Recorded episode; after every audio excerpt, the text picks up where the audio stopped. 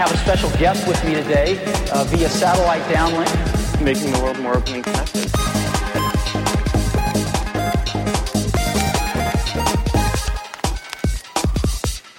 Welcome to the Today in Tech History podcast, where you learn about a few tech-related events that occur today, September twentieth, from history.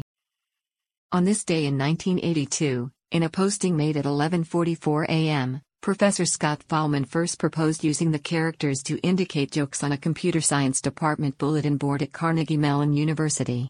In the same post he suggested frown. On this day in nineteen eighty-nine, about one hundred hospitals that used software from shared medical systems saw their computers go into a loop when the date was entered. The day was thirty-two thousand seven hundred sixty-eight days from January first, nineteen hundred, which caused a system overflow. On this day in nineteen ninety-five, International Talk Like a Pirate Day was first celebrated by John Bauer, Old Chumbucket, and Mark Summers, Cap'n Slappy, of Albany, Oregon.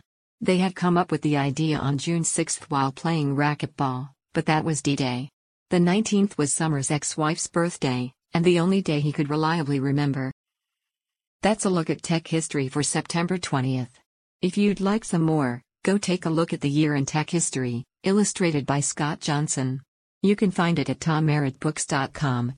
Help support the show by reviewing us on iTunes or your favorite podcatcher. Thanks, and tune in tomorrow for an all-new episode of Today in Tech History.